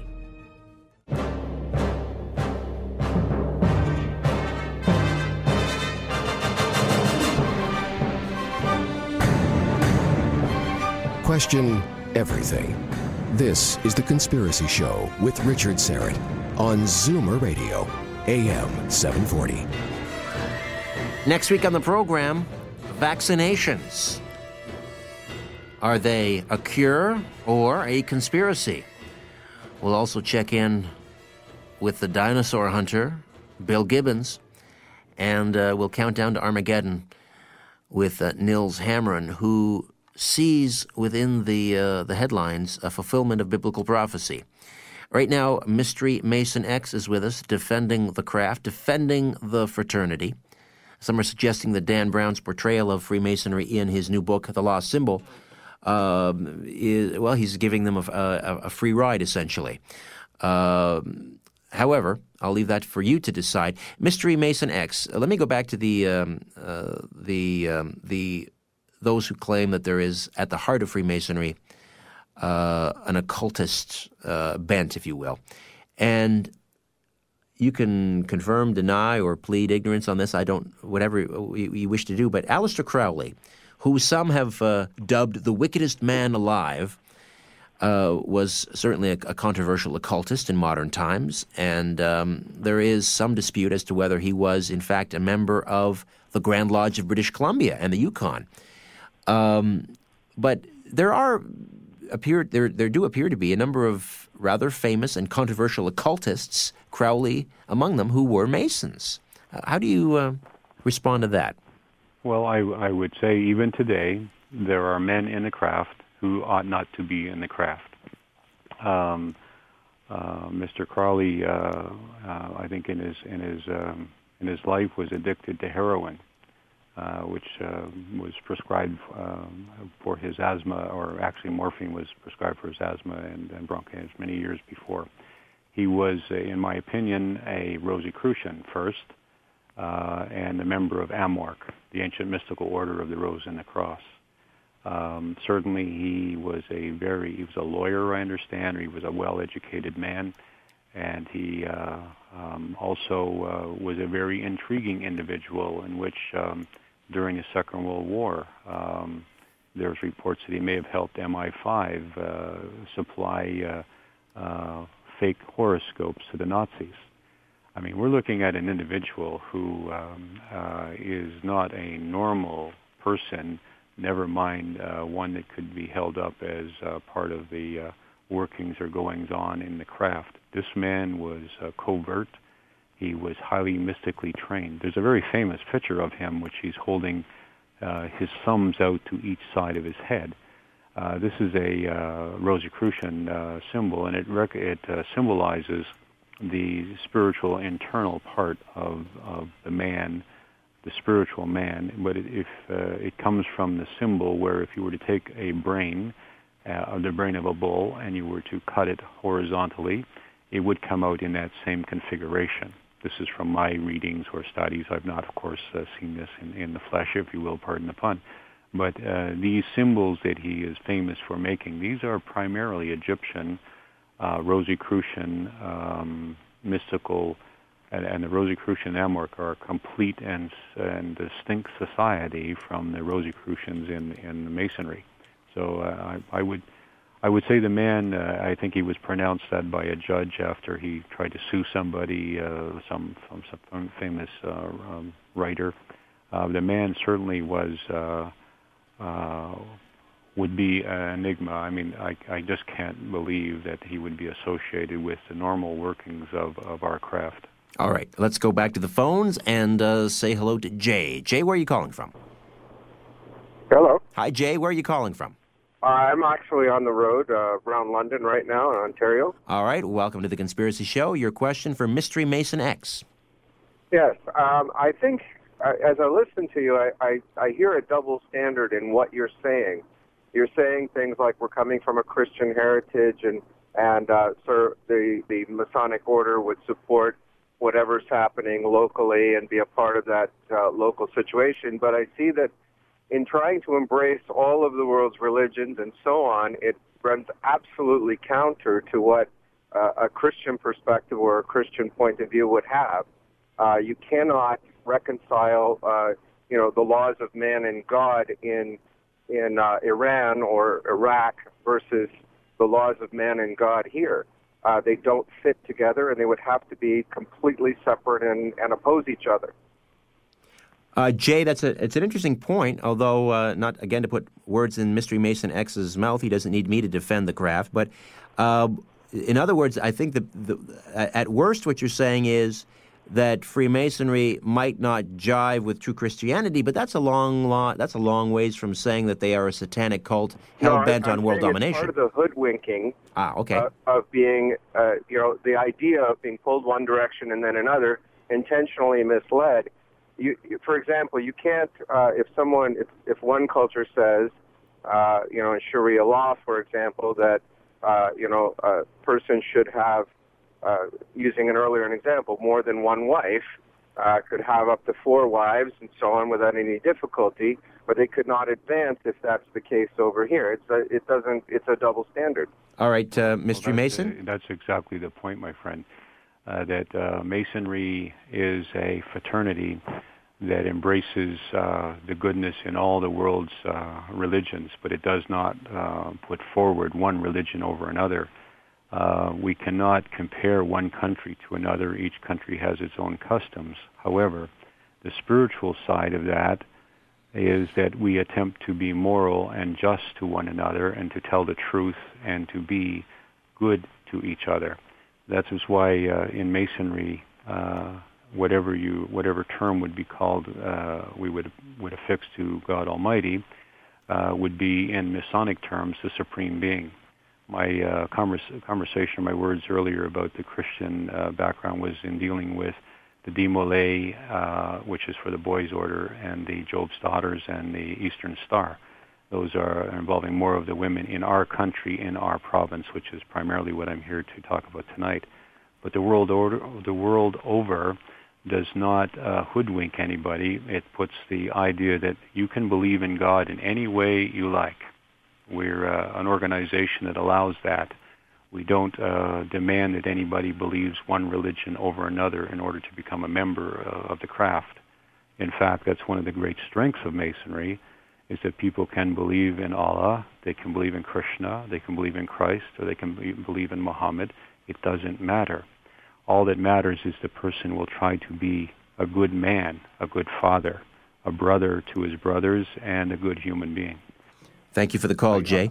Uh, I and tell you, you know, so, uh, Richard, there are some of the world's Masons, uh, people who have been Masons, uh, like Jack Dempsey, Henry Houdini, John Wayne, Ernest Borgnine, uh, many, many others. Buffalo Bill Cody, for instance, uh, was a Mason, and uh, uh, Clark Gable and uh, uh, Douglas Fairbanks Sr. I mean, these are to give you some idea of the idea that the men out there, including Louis Armstrong, uh, and some of the, the world's great politicians, of course, uh, some of the presidents, and some of our our British uh, um, uh, kings uh, have been Masons themselves. So you can see from a, a wide variety of famous people that uh, they're not hoodwinked.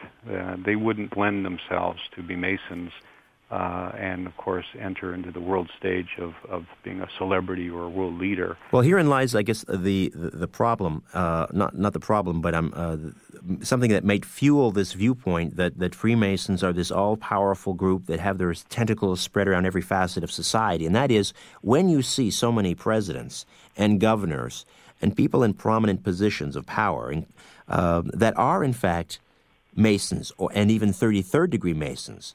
Uh, then people start to connect the dots and say, ah, look at all these members of the Council on Foreign Relations that are 33rd degree Masons, and look at all the governors. There must be something going on. Well, that is that, of course, is pure con- speculation and conjecture. Uh, uh, Charles Lindbergh was a Mason. It didn't mean he was the head of an airline. And uh, you know, we we can go to uh, um, Buzz Aldrin, who walked on the moon. Um, there are the idea that to be a Mason means that you attempt to be an honest man, that you attempt to be an outstanding man, and you attempt to relate to your your brethren in the craft as a brother. In other words, you look out for them. It doesn't mean that you are pushed to the top of the pile because you have a ring on your finger. You have to be confident to be a world leader, and just because you happen to be a Mason, uh, which of course helps a man develop his ability to speak, it allows him to uh, make moral decisions It puts him in a fraternity in which he has to take responsibility for others. All right, let's go back to the phones and uh, say hello to Henry. Welcome to the Conspiracy Show on AM 740. Go ahead, Henry. Yeah, I uh, I'm listening to it, and I find out that uh, the masonry it's a, it's a matter of good life and whatever, uh, but you don't mention anything about Jesus Christ. You mention the Bible, but you don't mention anything about Jesus. Well, if you uh, if you've been listening uh, to the uh, earlier part of my comments, uh, I, I alluded to the fact that there is a belief that our uh, our, symbol Hiram Abiff was in fact there is some speculation that it relates to Jesus the Christ. I did say that earlier in the show. Henry, he did, in fact. Here's the other um, the other thing, uh, uh, Mystery Mason, and that is, and, and, and I'm speaking now as a, as a, as a devout uh, Orthodox Christian, but uh, there are certain quarters within Christianity that perceive anything that is uh, not Christian to be satanic, and therefore, if the the Freemasons are not overtly a Christian, uh, then therefore they must be, by definition, satanic. In other words, if you're not following Jesus Christ, then you must be following Satan. You are being uh, deceived. So I think that's uh, uh, but by that definition, let's face it, the public school system in this in this country is satanic because they're they're anything but overtly Christian. Uh, in fact, you know, uh, there's no there, there appears to be no room for God in, in the public school system. So I think that might be part of it as as as, as well. We're hearing from from Christians who are are trying to say, well, well, I, let me let me categorically state that there are many Masons who belong to Christian churches. I do. There are several uh, members uh, who belong to the Rosicrucian aspects in Masonry, which is a Christian organization by its very being. All right. Uh, More. The, the, word Christian in Masonic, uh, Masonic worlds or Masonic temples is not uh, uncommon. Freemasonry, benign and misunderstood, or satanic cults hell bent on world domination. Back with more of the Conspiracy Show. You're listening to an exclusive podcast of The Conspiracy Show with Richard Syrett. Heard every Sunday night from 11 p.m. to 1 a.m. on Zoomer Radio, the new AM 740. All right, just a few moments remain. We have time for one more quick call with Mystery Mason X here to defend the craft of Freemasonry. And Ralph in Toronto, that's you. Welcome to the uh, Conspiracy Show. Yes, hello there. Thanks for taking my call. I was just wondering if your guest was familiar with a uh, high up Grand Master of the P2 Lodge in Italy by the name of Lucio Gelli. Sorry, I'm not. Uh, is it true that Freemasonry, uh, I had read uh, on a couple of websites that it was banned in Italy because of his uh, implications in uh, high crimes and misdemeanors? I'm not aware of that either but I'm certain if there were any convictions of crimes, the man certainly wouldn't be in masonry outside of, of our country. Yeah, I'd heard he was turned in by a member of the York Rite uh, Lodge in England, and then that member was in turn uh, told to leave the lodge because he had turned in a fellow brother. But hey, this is speculation. But Lucio Gelli's a real character. He's been around for a long time. He's 90 years old, and uh, they tried to put him in prison in uh, the Alps in Switzerland for his crimes, and apparently he had black helicopters come in and get him out. That's how powerful he was. And he now is under house arrest with an ankle bracelet. But he was a Grand Master, apparently, of a black lodge in Italy. Uh, yeah, the, it's referred to as the P2 Lodge. I referred to it earlier, exactly. uh, and mm-hmm. and uh, uh they uh, they operated under the the Grand uh, Orient of Italy, and but the charter was uh, revoked. Um, their their charter was revoked, but I don't know that I could say that the that, that the Masons have been banned in Italy. But yes, there was some skullduggery uh, going on in that P2 lodge. You, uh, Gelli, you mentioned, was implicated in numerous uh, crimes and mysteries, including the um, the uh, a fairly significant national uh, bribe sc- scandal in uh, in Italy and the collapse of the the Vatican affiliated. Um, um, excuse my pronunciation, Banco Ambrosiano, and also potentially the murders of a couple of, uh, of journalists and and and uh, and uh, a Vatican banker by the name of Roberto Calvi. Um, but again, you know, I, I mentioned uh, Aleister Crowley being a Mason, and here we have uh, uh, Lucio Gelli. um, sort of a, um, a black Mason, if you will. I mean, a, a, a black as in you know pseudo Masonic or covert, but that's that's almost the old straw man uh, argument, isn't it? That you that you, you you find an example of a bad Mason and try to hold him up as an example that you know this is all Masons. Uh, the, that is true. That yeah. is true. I, I want to read this before you show that this is on the front page of the Grand Lodge of Canada. It's uh, grandlodge.on.ca. Freemasonry is the oldest and largest worldwide fraternity dedicated to the brotherhood of man under the fatherhood of a supreme being. Although of a religious nature, Freemasonry is not a religion. It urges its members, however, to be faithful and devoted to their own religious beliefs. Uh, the governing body is called the Grand Lodge uh, of Ancient Free and Accepted Masons in Canada in the province of Ontario. I encourage people, if they want to know the facts, to go to that website and start there. Uh, I disagree uh, sometimes with other Masons. I certainly am critical of some Masons who I believe are not living up to their oaths and obligations, but I'm still a member of the craft. I'm not a devil worshiper, and I don't know any devil worshippers in the craft whatsoever. I know many good men who are attempting uh, in their own way to, to, to, contribute to society. Masons are very famous uh, for their blood donations, their good works, and their attempt to help society humbly, quietly, and always in the background. That's how you tell who a good Mason is. You can almost never see him doing his good works. Mystery Mason? There are bad people in all societies, and unfortunately, I have to agree that there are some bad Masons out there, or well, let me correct that and say pretend Masons or Mi- cowans. Mystery Mason X, you've uh, acquitted yourself quite nicely. I thank you for coming on to uh, to uh, to offer some to offer some counterbalance to our first hour with Tex Marrs and uh, for those, uh, I guess, that believe in a Masonic plot, you probably haven't changed their minds. But for those sitting on the fence that are wondering whether Freemasonry is for them, maybe you've convinced some of them that uh, that uh, Freemasons, in fact, are a force for good. The truth is the truth, Richard. And uh, Masonry, if you look for the truth, you will find it. If you have no intention to look for the truth, but you'd rather listen to the sizzle, that's what you'll find. Thank you again. Well, this program is dedicating to pursuing the truth wherever it may lead. Thank you to Mystery Mason X, Tex Marrs, for joining us tonight. Next week, vaccinations. Dan Ellison, my technical producer, thank you. And in the meantime, don't be afraid. There's nothing concealed that won't be revealed, and nothing hidden that won't be made known. What I speak in the dark, speak in the light, and what you hear in a whisper, proclaim from the housetops. Move over, Aphrodite. I'm coming home.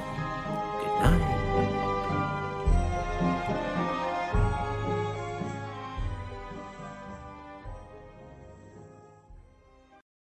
This podcast is proudly produced and presented by the Zoomer Podcast Network, home of great podcasts like Marilyn Lightstone Reads, Idea City on the Air, and The Garden Show.